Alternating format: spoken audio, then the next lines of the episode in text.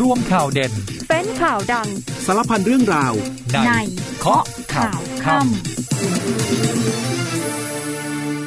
19นาฬิกา30 นาที สวัสดีครับ ต้อนรับคุณผู้ฟังทุกท่านนะครับ เข้าสู่ช่วงเวลาของรายการเคาะข่าวค่ำครับ วันนี้อยู่กับผมนิวพลวัตผู้พิพัฒน์ครับวันนี้มีข่าวสารสำคัญให้ติดตามกันเยอะเลยนะครับ คณะรัฐมนตรีในวันนี้เนี่ยไฟเขียวผลิตสุราพื้นบ้านคราฟต์เบียร์โดยจะมีการกำหนดหลักเกณฑ์ วิธีการรวมถึงเงื่อนไข เกี่ยวกับการขอใบอนุญาต และการออกใบอนุญาตผลิตสุราฉบับใหม่ เป็นการปรับปรุงคุณสมบัติของผู้ขอใบอนุญาตผลิตสุรา ให้มีความเหมาะสมครับ รวมไปถึงปรับปรุงขั้นตอนแล้วก็วิธีการขอใบอนุญาตด้วย เนื่องจากว่ามีประชาชนบางส่วนนะครับ เห็นว่าปัจจุบันนี้เนี่ยกฎหมายที่มีอยู่มันตึงเกินไป อยากให้ผ่อนคลายลงมามากขึ้น ดังนั้นกฎหมายฉบับใหม่นี้ สามารถทำให้หลายส่วนมีความสบายใจนั่นเองครับ ส่วนอีกหนึ่งเรื่องนะครับก็คือเรื่องของการอนุญาตให้ต่างชาติถือครองที่ดินได้ 1 ไร่เนี่ยวันนี้ก็มีรายงานว่าเรื่องนี้อาจมีการปรับหลักเกณฑ์ใหม่นะครับ เพราะว่ามีเสียงวิพากษ์วิจารณ์กันค่อนข้างมากเลยท่านนายกก็บอกว่าเรื่องนี้ยังอยู่ที่กฤษฎีกาครับ นอกจากนี้นะครับคณะรัฐมนตรีวันนี้เนี่ยยังอนุมัติอมสินปล่อยกู้ 20,000 บาทต่อราย โดยที่ไม่ต้องมีหลักประกันนะครับ เดี๋ยวมาติดตามกันใครที่กำลังมองหาเงินอยู่เนี่ยนะครับอะท่านอาจจะมีโอกาสเข้าถึงเงินก้อนนี้ก็เป็นไปได้นะครับขณะเดียวกันที่ประชุมคณะรัฐมนตรีก็เห็นชอบครับให้นาคเป็นเอกลักษณ์ประจำชาติ ประเภทสัตว์ในตำนานครับ ส่วน เรื่องอใช้คำว่าเรื่องใหญ่ก็คงจะไม่ผิดนะครับของใครหลาย ๆ คนนะสลากกินแบ่งรัฐบาลงวดนี้เนี่ยที่มันออกมา ถ้าใครได้ติดตามเนี่ยเลขรางวัลที่หนึ่งเนี่ยมันแทบจะเหมือนเป๊ะเลยนะครับ กับงวดก่อนหน้าเนี่ยเว้นตัวหน้าตัวเดียว ก็เลยมีคำถามว่าแบบนี้เนี่ย ล็อกเลขใช่ไหม ใช่หรือเปล่านะทางกองสลากจะว่าอย่างไรช่วงหน้ากลับมาติดตามกันครับ 19นาฬิกา34 นาทีนะครับ กลับมาเคาะข่าวค่ำกันต่อครับ คุณผู้ฟังยังอยู่กับผม นิวพลวัตผู้พิพัฒน์ครับ วันนี้นายกรัฐมนตรีได้พูดครั้งแรกนะครับ กรณีเสียงวิจารณ์ ปมขายที่ดินให้ต่างชาตินายกรัฐมนตรียืนยันนะครับว่าขั้นตอนเนี่ยมันอยู่ในขั้นของการพิจารณาของกฤษฎีกา และรัฐบาลนั้นพร้อมรับฟังความเห็นจากทุกฝ่ายครับ พลเอกประยุทธ์จันโอชานายกรัฐมนตรีเปิดเผยภายหลังการประชุมคณะรัฐมนตรีในวันนี้ กรณีร่างกฎกระทรวงที่อนุญาตให้คนต่างชาติ ถือครองที่ดินได้ไม่เกินหนึ่งไร่ และกับการนำเงินมาลงทุนในไทยอย่างน้อย 40 ล้านบาท ประเด็นนี้แหละครับก็มีกระแสคัดค้านมาจากหลายฝ่ายนะครับ ก็เป็นท่านบอกว่าตอนนี้เนี่ยเป็นเรื่องที่กฤษฎีกากำลังพิจารณาอยู่ขั้นตอนเนี่ยยังอยู่ที่กฤษฎีกา แล้วก็ต้องรับฟังความเห็นจากทุกหน่วยที่เกี่ยวข้อง ซึ่งเมื่อถามว่ามีอะไรจะชี้แจงเพิ่มเติมต่อสังคมกรณีนี้หรือไม่ทนายกก็บอกว่าชี้แจงได้ทั้งหมดเลย ส่วนประเด็นเรื่องของการยุบสภาที่มีกระแสข่าวนะครับบอกว่าเดี๋ยวเดี๋ยวรัฐบาลเตรียมแล้วจะยุบสภา 24 ธันวาคมนี้ นายกก็ตอบเพียงว่า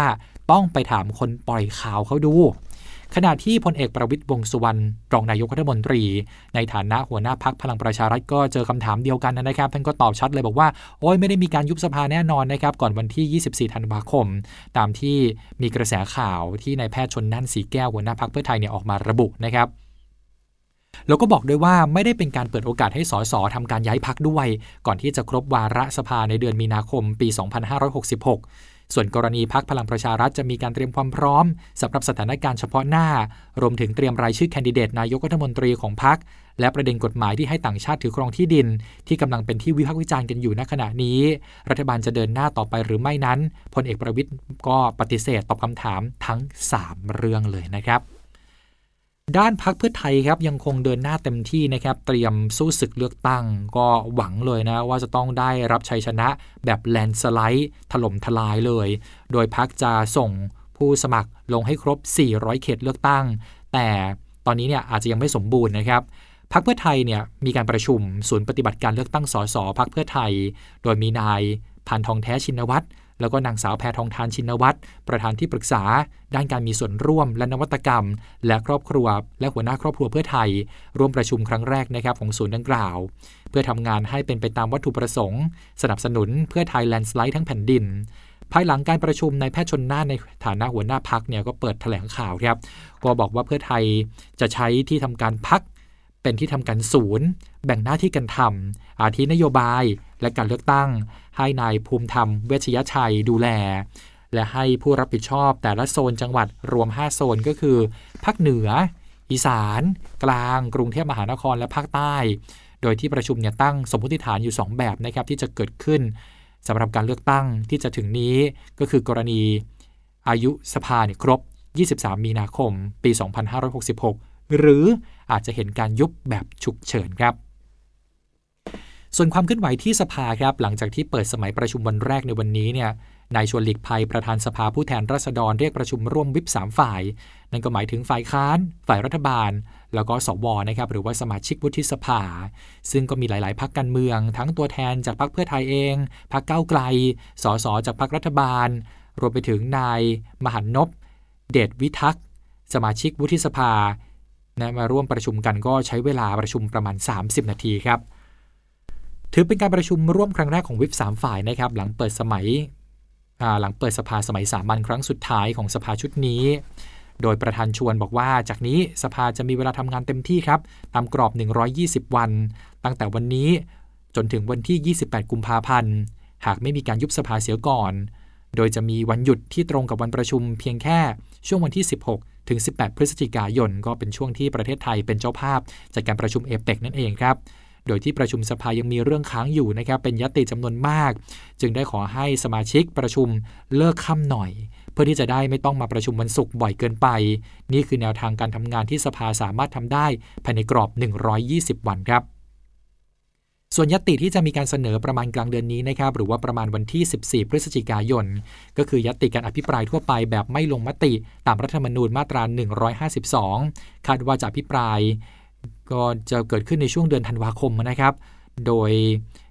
ได้ให้แต่ละฝ่ายนั้นไปหารือให้ได้ข้อยุติแล้วครับว่าจะใช้วันหรือว่าเวลาเท่าไหร่ ส่วนวาระการประชุมร่วมรัฐสภาจะมี 4 เรื่องนะครับ รวมถึงเรื่องของการแก้ไขรัฐธรรมนูญ ของนายธนาธรจึงรุ่งเรืองกิจ ประธานคณะก้าวหน้า ที่จะสามารถพิจารณาได้ในช่วงปลายเดือนนี้ หรือไม่ก็คือต้นเดือนหน้านั่นเองครับ ส่วนเรื่องกฎหมายกัญชาแล้วก็สุราก้าวหน้านะครับ วันนี้นายอนุทินชาญวิรกูลยืนยันนะครับว่า ไม่เคยดีลกับพรรคก้าวไกล เพื่อช่วยให้โหวตผ่านกฎหมาย โดยย้ำว่าเป็นพรรคร่วมรัฐบาลต้องรู้มารยาททางการเมืองครับนายอนุทินยืนยันนะครับ แม้แต่โทรศัพท์คุยหรือว่าไลน์เนี่ยก็ยังไม่เคยเลย ซึ่งพรรคภูมิใจไทยเนี่ยไม่เคยเล่นเกมการเมือง และมั่นใจว่าพรรคก้าวไกล ก็ไม่ได้เล่นเกมการเมืองเหมือนกัน คิดถึงกันแต่ประชาชน สังเกตจากการพิจารณากฎหมายกัญชากัญชงพรรคก้าวไกลก็มีเหตุผลเช่นกัน ยืนยันนะครับว่าออกกฎหมายมาเพื่อใช้ควบคุมกัญชา ให้อยู่ในประโยชน์ทางการแพทย์ ไม่นำไปใช้เพื่อเป็นอันตรายต่อสุขภาพ ส่วนคนที่บอกว่ากฎหมายนี้ทำให้กัญชาเสรีควบคุมไม่ได้ ก็คงต้องกลับไปเรียนกฎหมายใหม่ ส่วนกฎหมายกัญชาจะผ่านสภาหรือไม่นั้น เป็นเรื่องของวิบรัฐบาล ซึ่งได้หารือกันไปแล้วเมื่อวานนี้ครับส่วนกรณีของพรบสุราก้าวหน้า วิบรัฐบาลจะมีความเห็นอย่างไร คุณอนุทินก็บอกว่าคงตอบไม่ได้ แต่การเป็นพักรัฐบาลเมื่ออยู่ด้วยกันก็ต้องพยายามรักษามารยาทการอยู่ร่วมกัน ยืนยันว่าภูมิใจไทย เป็นพักการเมืองมืออาชีพ รู้มารยาทดี รู้สิ่งที่ควรหรือไม่ควร โดยเฉพาะเรื่องอะไรที่ประชาชนได้ประโยชน์พักภูมิใจไทยก็ทำหมดแหละครับ ซึ่งขอว่าอย่าให้มีการเปรียบเทียบกัน กัญชาก็กัญชา สุราก็คือสุราก็ว่ากันไป พรบสุราก้าวหน้า ถ้าถามว่ามีความเหมาะสมหรือไม่ เพราะสังคมมองว่าทำให้เกิดความเสรีนายอนุทินกล่าวย้ำว่าก็ต้องฟังการถแถลงก่อนครับ ขณะที่วันนี้นะครับที่ประชุมคณะรัฐมนตรีได้อนุมัติกฎกระทรวง การอนุญาตผลิตสุรา ฉบับที่ 2 เรื่องนี้นายวิษณุเครืองามรองนายกรัฐมนตรีฝ่ายกฎหมายกล่าวว่า ที่ประชุมคณะรัฐมนตรีได้นำกฎหมายภาษีสรรพสามิตที่เคยออกมาเมื่อปี 2560 มาพิจารณา หลังมีการร้องเรียนว่ากฎหมายดังกล่าวนั้น เข้มงวดเกินไป จึงผ่อนปรนโดยออกเป็นกฎหมายฉบับใหม่ ให้สอดคล้องกับธุรกิจ อุตสาหกรรมผลิตสุราในปัจจุบันครับ ซึ่ง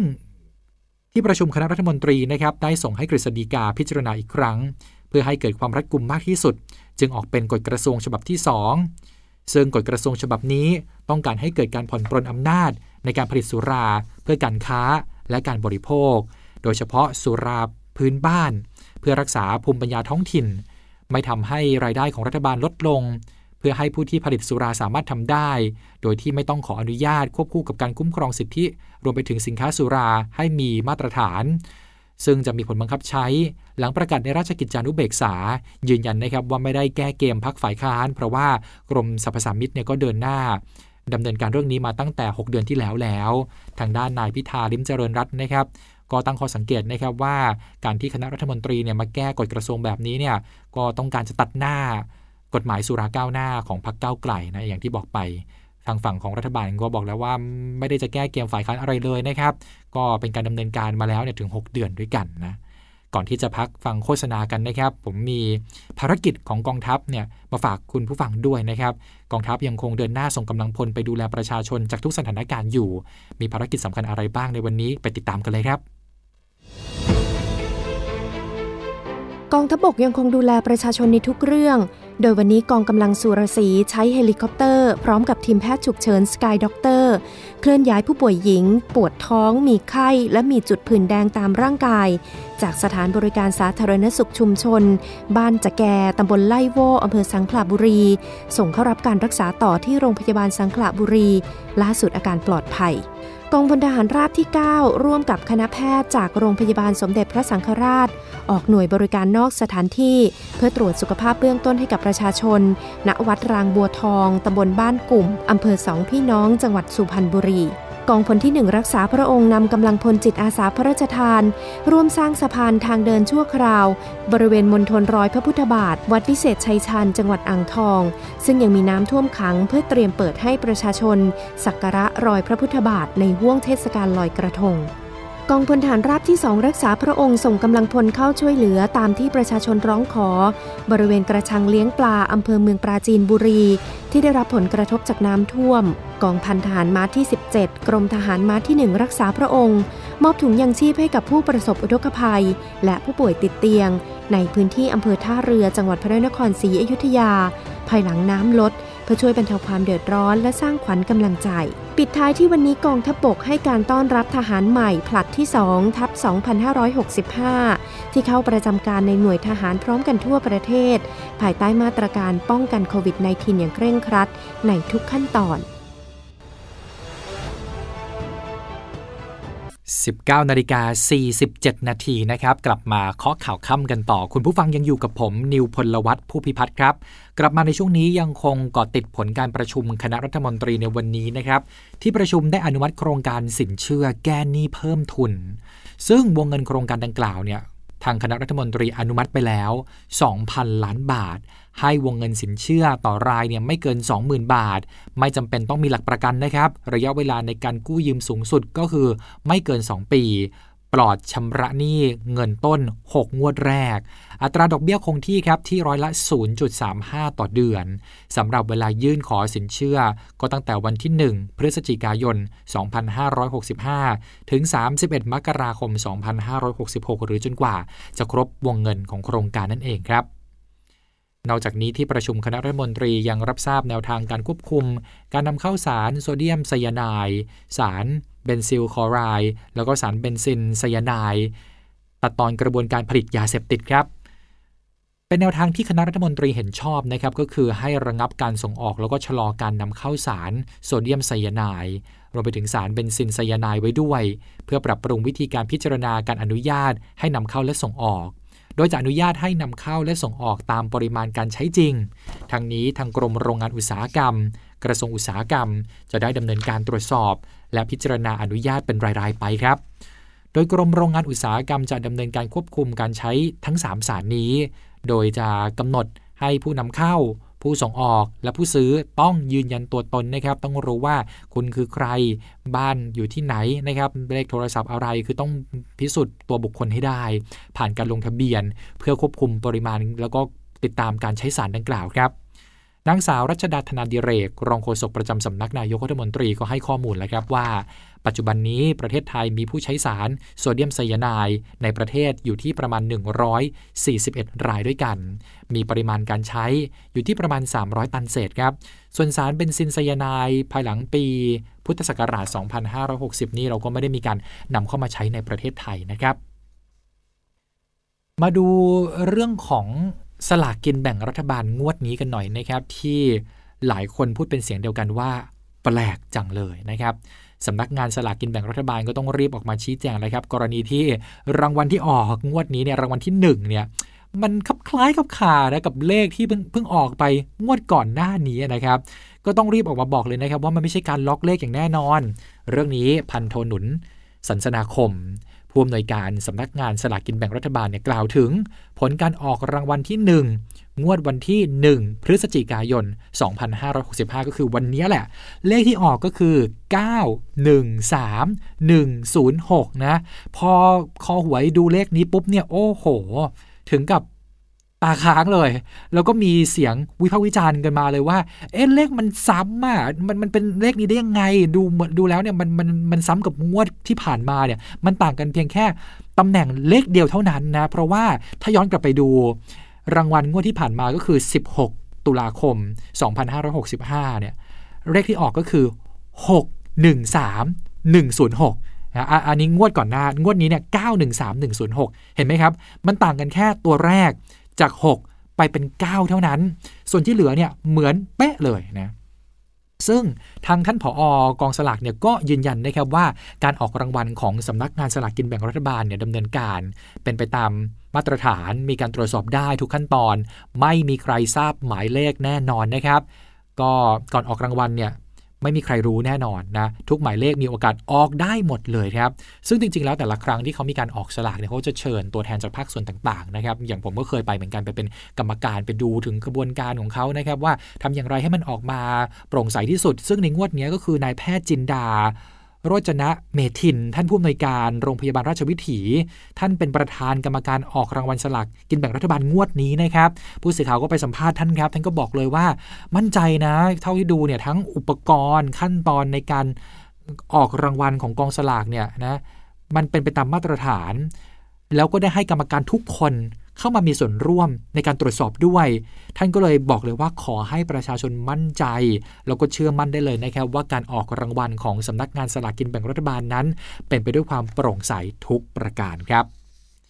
ส่วนการจำหน่ายสลากดิจิตอลผ่านแอปเป๋าตังนะครับ งวดวันที่ 1 พฤศจิกายน 2565 ก็มีประชาชนถูกรางวัลที่ 1จำนวน 14 ใบ 84 ล้านบาทครับ มีผู้ถูกรางวัลจำนวน 10 ใบ 1 คนนะครับ มูลค่า 60 ล้านบาท แล้วก็มีผู้ถูกรางวัลที่ 2 นะครับอ่า มีผู้ถูกรางวัล2ใบ2 คนนะคนละ 12 ล้านบาทนั่นเองนะครับ ก็ขอแสดงความยินดีกับผู้ที่ถูกรางวัลด้วย แต่ก็มีคนจำนวนมากเลยนะครับคุณผู้ฟังครับอย่าลืมนะรวมทั้งผมด้วยที่ก็ไม่ได้ถูกแล้วก็ไม่ได้เงินเลยนะจากการซื้อสลากกินแบ่งรัฐบาลนะครับ ก็เล่นกันพอหอมปากหอมคอแล้วกันนะครับ ไปต่อกันที่เรื่องที่คณะกรรมการปปชชุดใหญ่ในชี้มูลนายชนสวัสดิ์อัศวะเหม ทุจริตเงินทอนวัด 20 แห่งในสมุทรปราการกว่า 100 ล้านบาท เมื่อครั้งเป็นนายกอบจครับ เรื่องนี้นายนิวัชชัยเกษมมงคล เลขาธิการคณะกรรมการป้องกันและปราบปรามการทุจริตแห่งชาติ หรือปปชกล่าวกรณีกระแสข่าวของคณะกรรมการปปชมีมติเป็นเอกฉันชี้มูลความผิด นายชนสวัสดิ์อัศวเหม เมื่อครั้งดำรงตำแหน่ง นายกองค์การบริหาร จังหวัดสมุทรปราการ กับพวก กรณีทุจริตการจัดสรรเงินอุดหนุนแก่วัด ในจังหวัดสมุทรปราการโดยมิชอบ ก็คือเหตุการณ์เกิดขึ้นในช่วงปี 2554 ถึง 2556 จำนวนกว่า 20 โครงการ ในการบูรณะบำรุงวัด และเตาเผาศพ มูลค่าความเสียหายรวมกว่า 100 ล้านบาท ซึ่งนายนิวัชชัยเนี่ยก็บอกนะครับว่าคณะกรรมการปปชชุดใหญ่ ได้พิจารณา และมีมติดังกล่าวตามที่มีข่าวออกไปจริงแหละครับ ซึ่งขั้นตอนจากนี้นะครับต้องรอให้คณะกรรมการปปชลงนามรับรองรายงานในสำนวนก่อน ที่จะส่งไปยังอายการสูงสุด พิจารณาสั่งฟ้องต่อศาลทางนี้ในส่วนของรายละเอียดในคดีนี้ คงบอกรายละเอียดไม่ได้นะครับ เพราะว่ายังไม่ได้เห็นสำนวนครับ สัปดาห์หน้าลอยกระทงแล้วนะครับวันที่ 8 พฤศจิกายนนั่นเองนะครับก็ทางกระทรวงวัฒนธรรมก็คลอด 7 แนวปฏิบัติสำหรับงานเทศกาลลอยกระทงปี 2565 นี้นะครับ ย้ำเลยครับ งดจำหน่ายเครื่องดื่มแอลกอฮอล์งดเล่น ดอกไม้เพลิง พลุประทัด ใช้กระทงที่คำนึงถึง ความเป็นมิตรกับสิ่งแวดล้อมกันด้วย ใช้วัสดุจากธรรมชาติดีที่สุดเลยนะครับแล้วก็รณรงค์นะครับว่าไม่ต้องทุกคนเอากระทงไปเองนะครับ ก็รณรงค์หนึ่งครอบครัวหนึ่งกระทงก็พอนะครับ แล้วก็ชวนใส่ชุดไทยด้วยนะ ก็จะได้ มีวันลอยกระทงที่สนุกกันนั่นเองนะครับ เพราะว่าถ้าเกิดว่าอย่างปีไหนเนี่ยมีคนลักลอบเล่นพลุดอกไม้เพลิงดอกไม้ไฟหรือว่าจุดตะไลอะไรกันอย่างเงี้ยนะครับ มันก็จะมีข่าวเรื่องของไฟไหม้ตามมา เพราะว่าอย่างที่เราทราบกันมันก็จะเข้าสู่หน้าหนาวแบบนี้เนี่ยลมก็จะแรงด้วยนั่นเองนะครับ ดังนั้นก็ขอให้ปฏิบัติตามแนวทางที่ถูกที่ควรนะครับ จะได้มีความสุขกันในเทศกาลสำคัญของประเทศไทยบ้านเรานี้นั่นเองครับ ช่วงนี้นะครับใกล้เข้าสู่หน้าท่องเที่ยวแล้วนะกรมควบคุมโรคก็เตือนนักท่องเที่ยวเลยครับที่ลงเล่นน้ำทะเลช่วงหลังฝนเนี่ยระมัดระวังกันหน่อยครับ แมงกะพรุนพิษนะครับมีอันตรายอาจทำให้ท่านเสียชีวิตได้เลย แล้วก็มีวิธีช่วยเหลือที่ถูกต้องลดอาการบาดเจ็บมาฝากกันด้วยครับ แมงกะพรุนพิษพบมากในบริเวณชายหาดนะครับในช่วงฤดูฝน แมงกะพรุนแมงกะพรุนกล่องนะซึ่งมีพิษร้ายแรง อาการของผู้ที่โดนพิษเนี่ยก็มีตั้งแต่พื้นแดง หรือว่ารอยไหม้ที่ผิวหนัง ปวดแสบปวดร้อนรุนแรง หากได้รับพิษในปริมาณมากอาจทำให้หัวใจหยุดเต้น ระบบหายใจล้มเหลว อาจเสียชีวิตได้ภายใน 2-10 นาทีเลยนะครับ น่ากลัวมากสำหรับวิธีการช่วยเหลือผู้ที่สัมผัสกับแมงกระพุนพิษเนี่ยเหล่านี้นะครับ ก็คือให้รีบ นำผู้บาดเจ็บขึ้นจากน้ำห้ามทิ้งผู้บาดเจ็บอยู่คนเดียวนะครับ เพราะว่าอาจจะหมดสติหรือว่าเกิดภาวะหัวใจหยุดเต้นได้ แล้วก็ราดน้ำส้มสายชูบริเวณที่สัมผัสอย่างน้อย 30 วินาที ห้ามใช้น้ำจืดเหล้าขาว น้ำปัสสาวะ หรือว่าแอลกอฮอล์ราดนะครับ ห้ามขัดหรือว่าถูบริเวณที่สัมผัส เพราะว่าจะกระตุ้นการยิงเข็มพิษนะทำให้พิษเนี่ยมันยิ่งเข้าสู่ร่างกายได้เพิ่มขึ้น หากผู้ได้รับบาดเจ็บหมดสติ ไม่หายใจ ไม่มีชีพจร ก็ขอให้รีบปั๊มหัวใจ พร้อมกับโทรหาทีมแพทย์ฉุกเฉินนะครับ หมายเลขโทรศัพท์ 1669 ทันทีเลยครับ มากันที่อีกหนึ่งเรื่องสำคัญของชาติไทยเรานะครับ ที่ประชุมคณะรัฐมนตรีในวันนี้ ได้เห็นชอบให้นาค เป็นเอกลักษณ์ประจำชาติ ประเภทสัตว์ในตำนานครับ เหตุผลก็คือว่านาคนั้นมีความเชื่อนะครับที่ปรากฏในสังคมไทยมาอย่างยาวนาน เป็นคติความเชื่อ มีความเกี่ยวโยง เกี่ยวพันกับวิถีชีวิตคนไทย สะท้อนเห็นถึงตำนานและความเชื่อ และการสื่อออกมาผ่านทางขนบธรรมเนียม ประเพณี ศิลปะวัฒนธรรม พิธีกรรมต่างๆ ตั้งแต่อดีตจนถึงปัจจุบัน ทั้งบั้งไฟพญานาคในวันออกพรรษา และประเพณีไหลเรือไฟ เรือที่ตกแต่ง ขึ้นเป็นแทนพญานาคนะครับเพื่อลอยไปบูชารอยพระพุทธบาทเป็นต้น ดังนั้นนาคจึงถือได้ว่าเป็นสัญลักษณ์ สะท้อนวัฒนธรรมของประชาชนคนไทยอย่างแนบแน่นครับ จริง ๆ แล้วเนี่ยคนไทยอาจจะทราบแล้วนะครับว่า เรามีสัตว์ประจำชาติก็คือ ถูกต้องครับช้างนั่นเองนะครับ ซึ่งสิ่งที่เป็นสัญลักษณ์ประจำชาติไทยเนี่ยก็จะมี 3 สิ่งนะครับหเลยนะก็คือสัตว์ประจำชาติไทย ช้างไทย 2. ดอกไม้ประจำชาติก็คือดอกราชพฤกษ์และ 3. สถาปัตยกรรมประจำชาติของเราก็คือศาลาไทยนั่นเองนะครับ แต่ว่านาคนั้นเป็นเอกลักษณ์ประจำชาติไทยในประเภท สัตว์ในตำนานนะครับ ซึ่งข้อมูลจากกระทรวงวัฒนธรรมเนี่ยก็พบว่าปัจจุบันนี้ประเทศที่มีสัตว์ประจำชาติ ประเภทตำนานเทพนิยาย และความเชื่อเนี่ยมีจำนวน157 ประเทศด้วยกันนะครับ รวมทั้งสิ้น 229 รายการครับ